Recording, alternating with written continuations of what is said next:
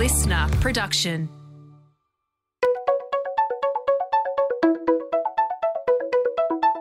Hi, this is Paul McIntyre. Welcome to the MI3 audio edition. I've been a business journalist for 25 years covering the marketing, media, agency, and tech sectors. In this series, we talk to industry leaders about the global and local developments that you need to be across this week. This audio edition is created in conjunction with partners as part of our Market Voice series. Well, we've just ploughed through and beyond the first quarter of 2022, so it's a perfect time for a recap on the key Australian shopping trends for this year so far. What's happening to customer loyalty programs and a couple of themes that keeps everyone talking, pandemic brand purpose and the rise of employee wellness.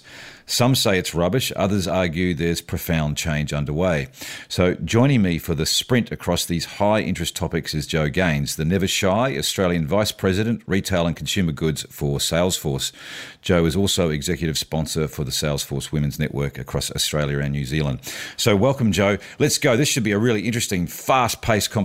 And first up, what's happening across online and offline retail activity, Joe, and what are the sort of the standout themes you're seeing that's emerging in how Aussies are, are doing their online spending and how, how retailers are, are responding, really? And welcome.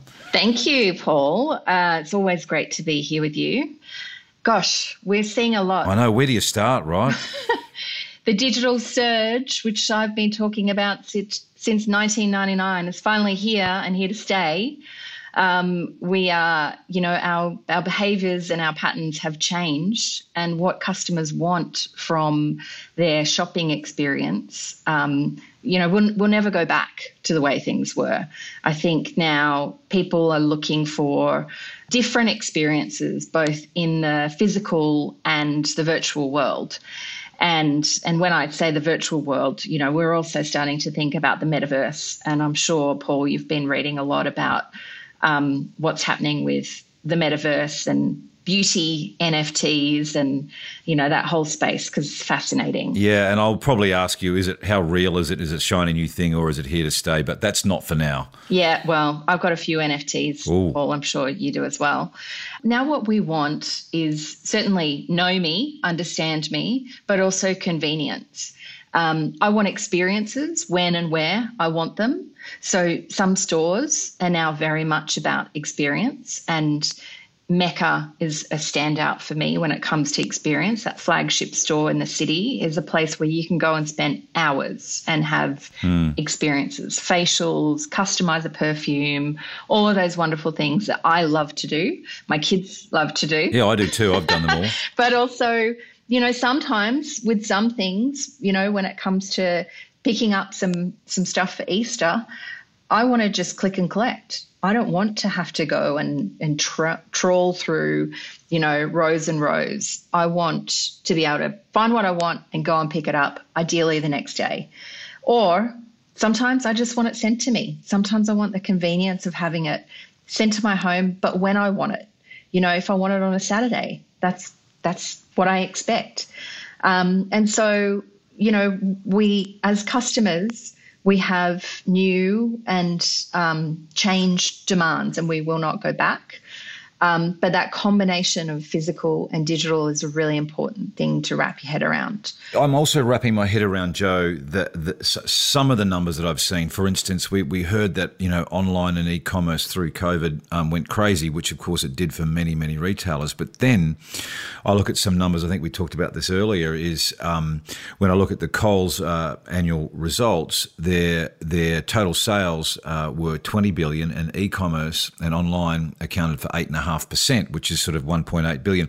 I thought that was a bit low, particularly for grocery through COVID, and I was expecting higher numbers. What are the Australian shopping numbers? Are we still catching up? And and how do you explain that, for instance, in a, in a big grocery retailer where I thought it was there was a lot of online stuff happening, not as much as I thought, or am I wayward?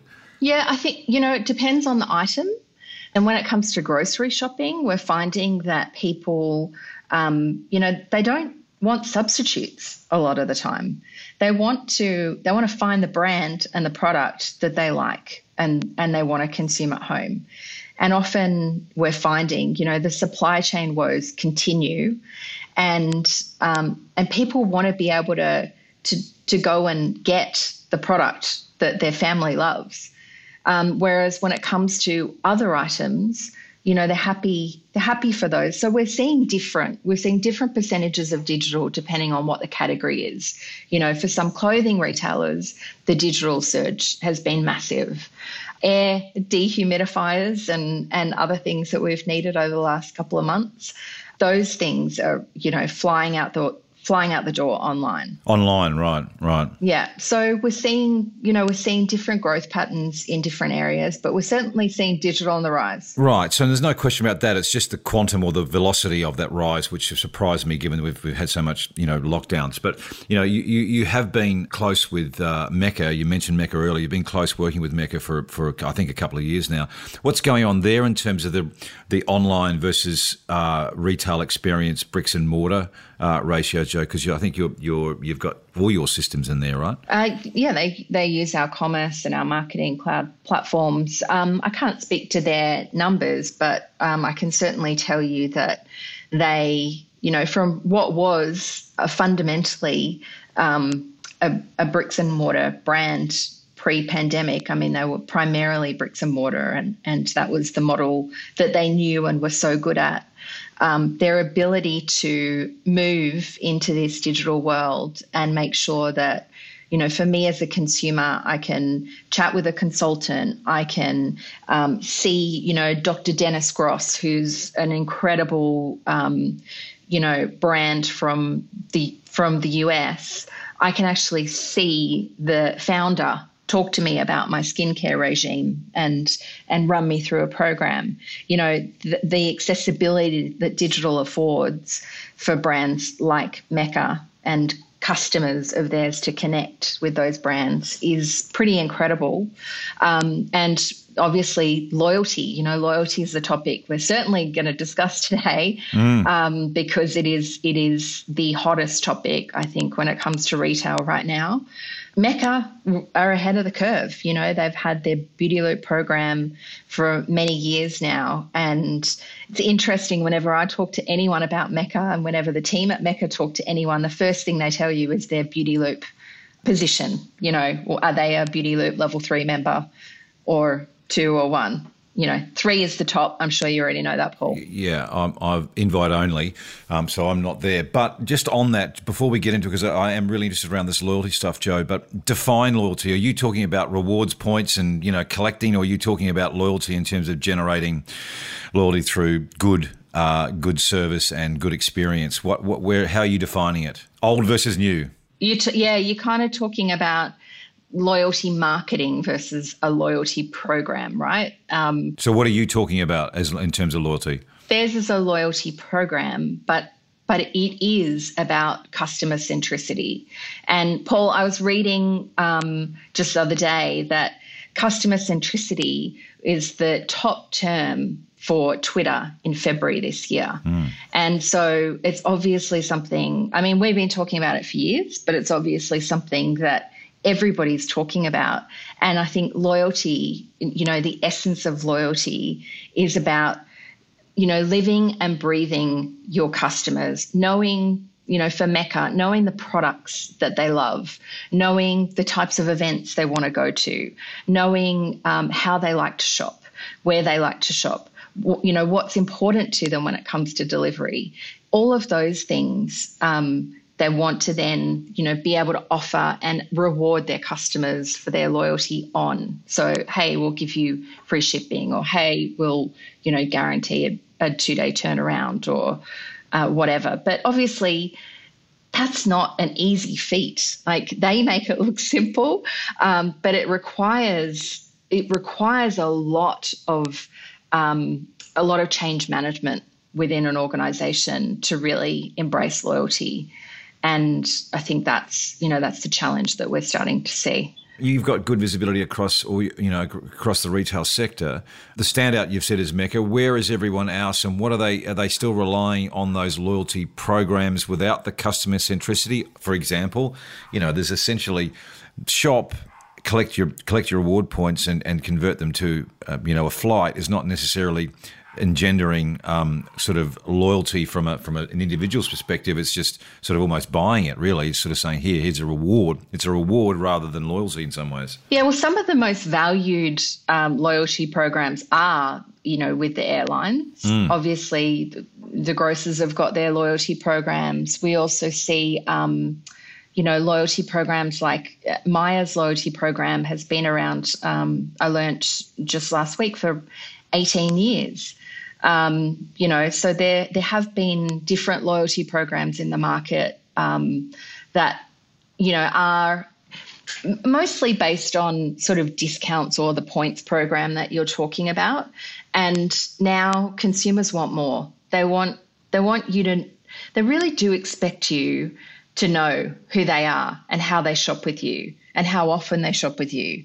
And do they go into the store or do they do it online? And do they talk to consultants? And do they have a service ticket outstanding? And no they really expect you to know all of that.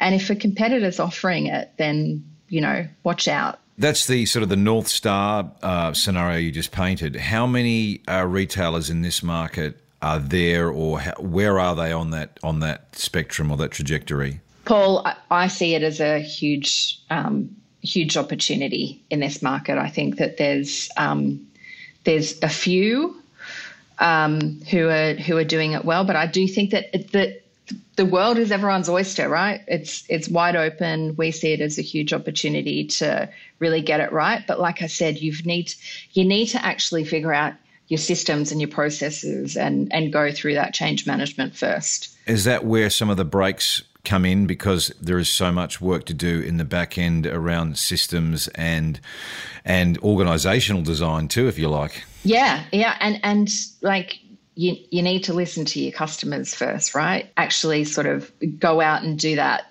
It's that sort of qual research right? Like start to understand like what do they want how does it need to look how do, how do you need to show up um, and again, it's time consuming, it's hard, and we're all running fast, right? We're all trying to just keep up with what's right in front of us. Like you said at the start, hey, we made it through Q1. we're all just hanging on. Yay, yeah. In terms of when we talk about where where retailers are feeling um, the most pressed right now, um, eh, what is that? What are those areas based on the conversations you're having with your with your partners? Um, and is it different between the big end of town and sort of mid level and eh, you know and smaller retailers? It's that you know I've been talking to you about this for years, Paul, but it's that single source of truth. It's that you know connecting all of my disparate sources together so that I do have that single source of truth. You know, how do I make sure that that I don't screw it up when I'm you know, when I'm trying to have that really connected conversation with a customer, when I am trying to, you know, recognize their loyalty, how do I make sure that I really do know them and understand them? And that then every interaction from then on has that layer of personalization that you know, it, it's not a one off. It's it's an always on. It's ongoing, um, and and I continue to listen to them about what's working and what's not working, and don't just assume, hey, I've I've implemented that strategy now. I can move on. What are you seeing in terms of um, in this online area with retail, um, where e-commerce is sitting? Is it sitting in its own sort of area and function now? Is it is it tied or underneath marketing? In some instances, it sits in the marketing team. Other instances, it's, it's in the digital, you know, the chief, the territory of the chief digital officer or e-com in itself. Is there anything you're seeing there of of changes or, or, or sort of consolidation, or who's got responsibility for this stuff, or how it's working? Yeah, it's definitely a, a combination of, um, you know, the CIO, CTO, and the CMO. And, you know, again, we've been saying for a long time, you know, this rise of the CMTO. Yes, marketing meets tech, right? Is that what you're saying? Exactly, yeah. exactly. And, um, you know, the, the chief digital officer is a role that we're beginning to see more, and then that comes under their remit generally, or it's a component of. Um, but that really close connection between tech and marketing is is um, is what we're seeing everywhere, and it's it's fundamentally, you know, very important. that they're aligned. And what about you know enterprise or large retail versus sort of mid to smaller end of town? Um, are there are their needs different? Well, and I guess the customers no has no different needs. Their expectations is you know what they want when they want, etc. But how does that work for big and big and small? But in some some ways, I think you know on the loyalty conversation, I think that small enterprises are managing loyalty, um, you know, in, in in much more interesting ways. And we're starting to see some of the smaller enterprises start to look at, um, you know, partnering up or um, sort of, I don't want to, uh, not, not the word conglomerate, but like more of a, a you know, a sort of connected loyalty solution where. So they alliances, you mean, or? Yeah, like an alliance, yeah, effectively, where they can come together and offer almost like a, a pool of benefits when you you know shop or you participate in a loyalty program. Can you give us an example there, Joe? Who's doing that? So, so when the smaller end, was there clusters of, of retailers getting together? Is that what? Am I hearing you right? Yeah, yeah, they're coming together. I can't tell you yet, Paul, but you'll be the first to know when we when we can announce one of them coming off. What about this this this next subject du jour that's on everyone's lips around industry is brand purpose? You know, Salesforce is a big believer in it. A lot done a lot of stuff. I think you're net zero. We'll get to that in a second. Um, but many are still can, still to be convinced about the merits of it um, in terms of as a, as a as a an attraction to a customer or a consumer. Um, but you say purpose driven action has actually never been uh, more important. Um, what, what, why do you say that, and what's going on in your world? We're all seeking real connections. We're all seeking, you know, deeper um, connectivity to the people and the brands and the world around us. Um, so, you know, it's no surprise that customers are saying, like we want to know what you stand for. We want to know what you're doing to give back. Mark Benioff has talked for so long about, you know, um, businesses doing well by doing good, and and we've believed that for a long time. We're seeing so many more businesses now start to understand that um, this is not just something to do in your spare time. This has to be front and center, and I can speak to a number of the initiatives that we're working on locally. I think they're really interesting. Um, the thing is, this is a is a long term strategy, right? Being values led, being you know doing well by doing good. It's not a you can't like measure it, you know, in the next quarter and go, yes, you know, well done us. Like it, you've got to you've got to really get behind it and um, and do it for the long term. What I still um, grapple with on this front, though, is that yes, you have um, some products and services which are overtly purpose driven, and the, the, usual suspects get rolled out, whether it be Patagonia or whether it be Thank You in the in the in the grocery supermarkets. You know, there's a there's a purpose, a social purpose to that one. There's sometimes an environmental purpose. So there are products and brands which really are, are deep in that in that in that thinking and in that positioning, but for the great masses, does does all this brand purpose stuff that we talk about does it actually sway a purchasing decision, or is it actually something in the background? It's nice to know, but it doesn't swing a swing a purchase. Um, do you have a thought on that, or thoughts even, Joe?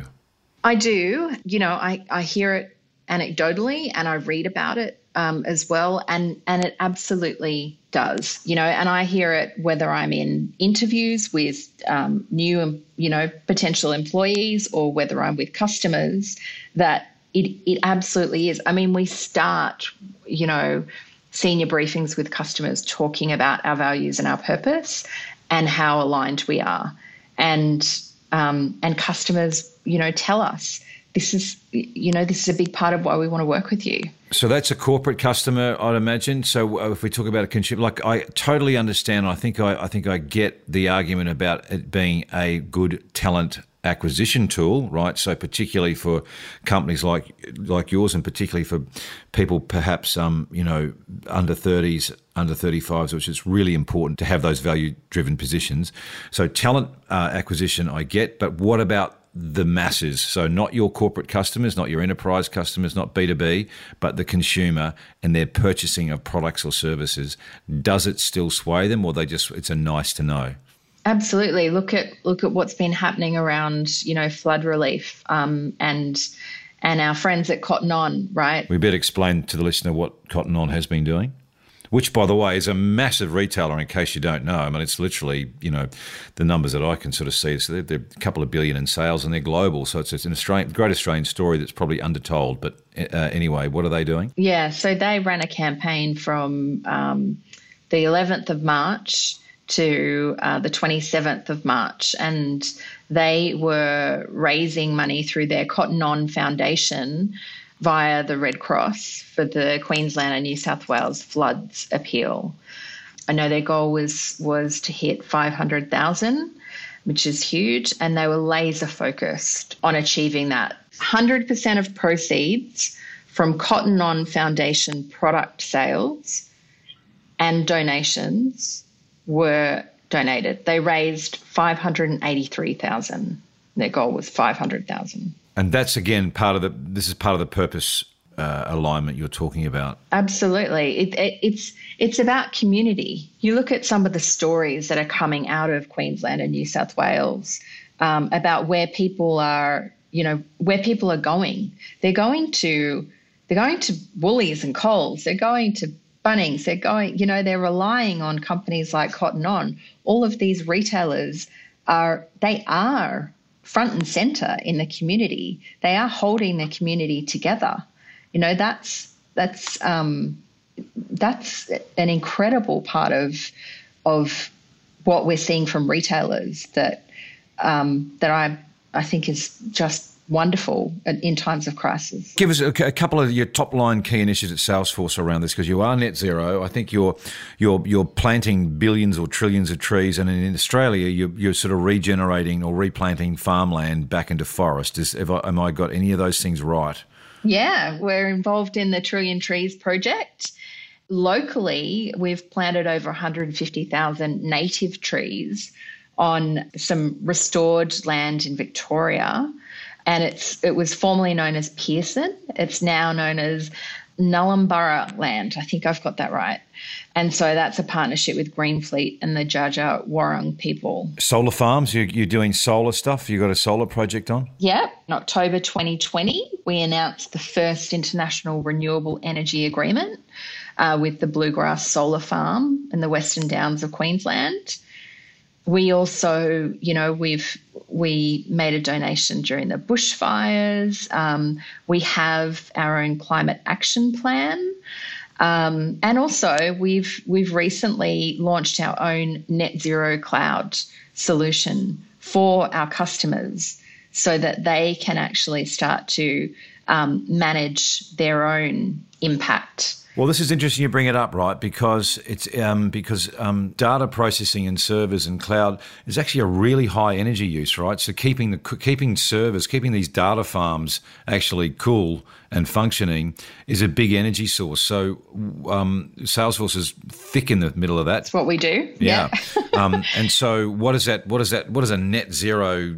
cloud source look like? Well, effectively, it's again that single source of truth, right? So, how do we help organizations to understand, you know, what are, um, what do their emissions actually look like? Um, how do they get that full view of um, scope one, two, and three emissions throughout their supply chain um, and waste management information? And how do they actually then start to manage that and take action? Um, and also, you know, through the amazing tools we have, we can help them visualize how they're going.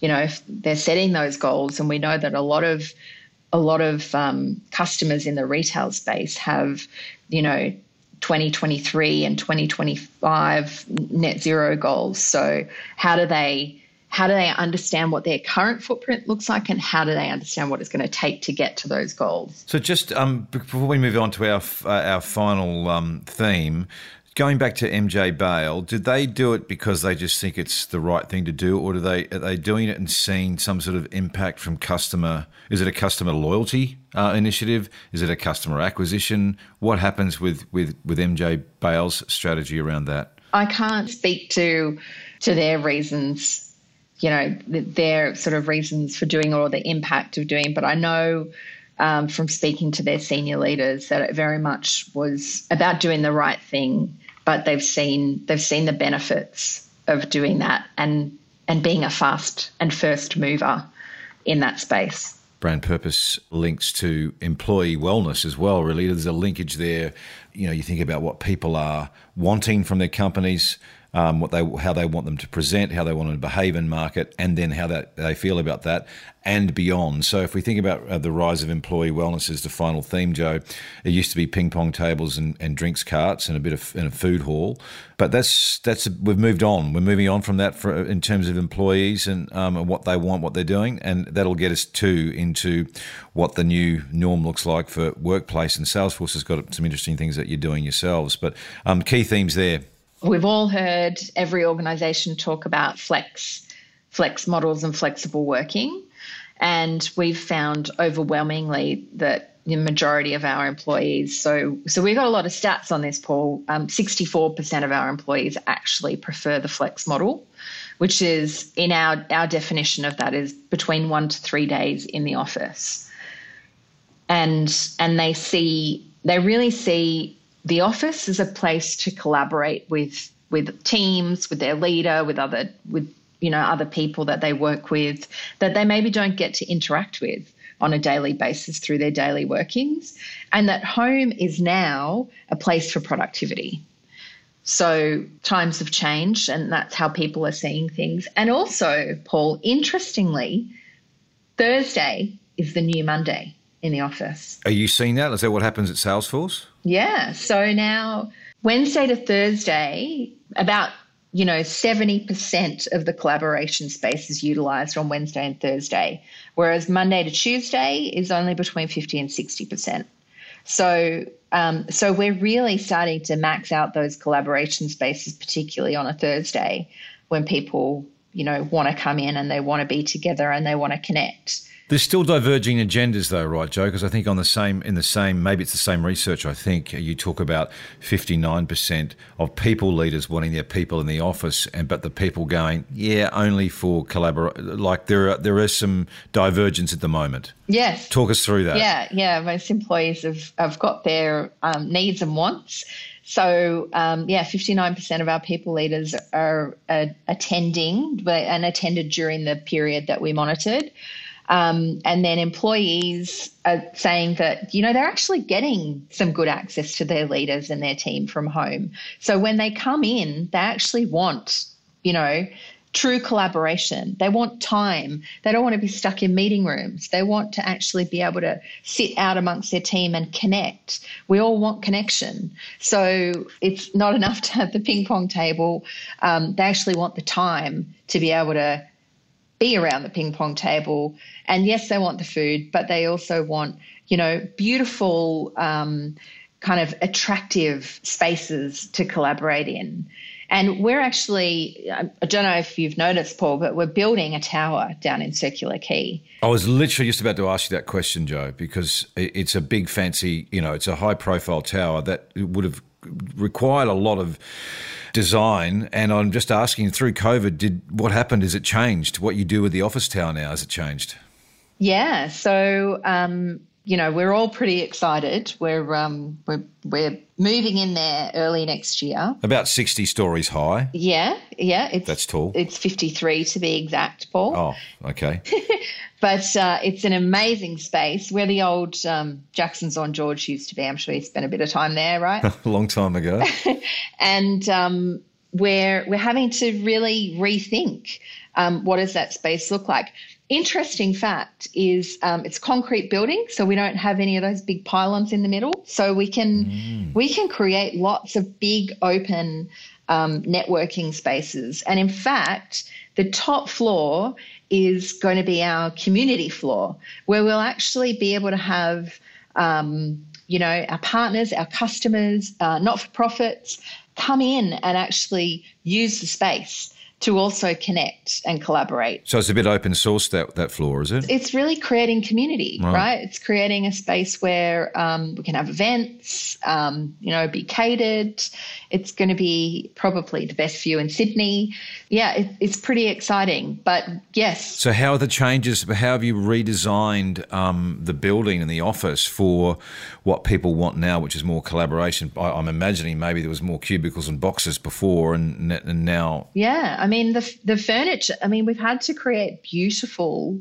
Um, but functional spaces, right, where people can get together and they can have a chat and have a coffee and um, but also you know like do some brainstorming and do some you know virtual whiteboarding and really start to um, kind of have that thinking breathing space and um, you know, people are coordinating with each other um, when they're going to be in the office and where they're going to be. People want to have fun at work. You know, they they really um, they really want to have those connections in, in, beautiful spaces, but in meaningful ways, and um, and and with all the food and beverages to go along with it.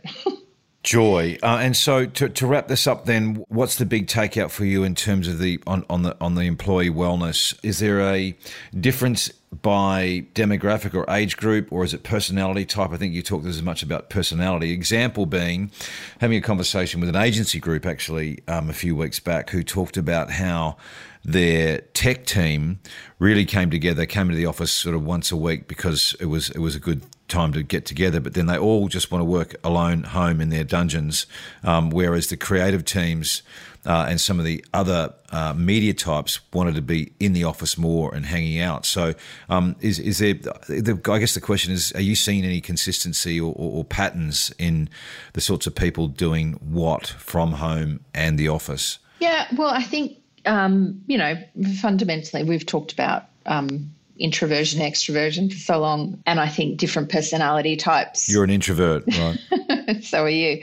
Um, cope, you know, with different circumstances. But I think by being at home, so that, you know, productive place, they actually have more time for wellness, they're telling us. So they can actually plan um, to go get out for a walk with the dog or, um, you know, to get a bit of sunshine or do things that perhaps they're not doing in the office. Um, and so, you know, with working from home several days a week, they're managing that that wellness. Um, we are seeing that uh, salespeople tend to like to be together. You know, they also like to to, to meet at lunchtime and and hang out together. And then, but it's a, but it's very much a, a broad um, cross section. You know, there are there are some people who um, who want to be in every day, and there are some people who just want to come in once a week. Great convo, Joe. Uh, Joe Gaines. Um, some very interesting stuff going on in the retail sector and with people, purpose, uh, and the rest. I think you've probably articulated a couple of things there, which may have me rested, you know, convinced a little bit. But we'll we'll keep keep having conversations on that. Hey, stay safe, and um, let's loop back around for an update, maybe in a couple of quarters, to see what's happening in um, in retail and consumer uh, trends. Thanks for joining, Joe. Thanks so much, Paul. Speak soon. This MI3 audio edition was presented by Paul McIntyre, that's more. Producer Nick Slater, music by Matt Dwyer. For more episodes, go to listnr.com or download the LiSTNR app and search MI3 Audio Edition to listen for free. LiSTNR.